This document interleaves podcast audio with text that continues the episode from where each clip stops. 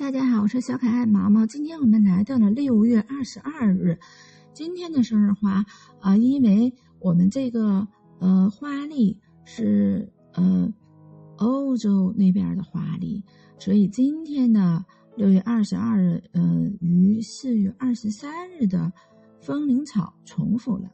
呃，毛毛所在的城市今天下了好大的雨，走在路上就看到呃两旁。嗯的指数，还有落在呃地上水洼中的指数花。那么今天毛毛就给大家讲一讲这个指数花。指数的寓意为家乡。嗯，古时候人们对家乡都是比较亲切眷恋的。嗯，因此就赋予它这个寓意。嗯，因为古代人会在自己的家中种植这个紫树，通常都是。长辈亲自栽种的，后代人们就用它来代表故乡，呃，代表对家庭的思念，对长辈的敬意，也可以表达先祖对家族的保佑之意。就是大家真是耳熟能详的桑梓，真的是这个紫树花。紫树它是百木之王，有着树王的称号。其实紫树的树王之名来自于它的整体的树形。紫树有着端正的树体，枝叶繁密，树冠呈开展形状。等到秋冬季节会结出这个呃荚果，悬挂在枝头。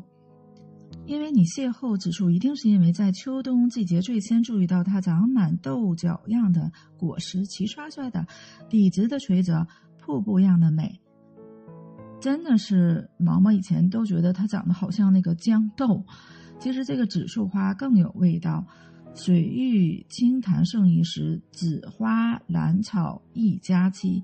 矮窗掩镜西池晚，残月依依上竹枝。在清代学者吴颖芳眼中，纸花和兰草并列，清雅中暗含书香。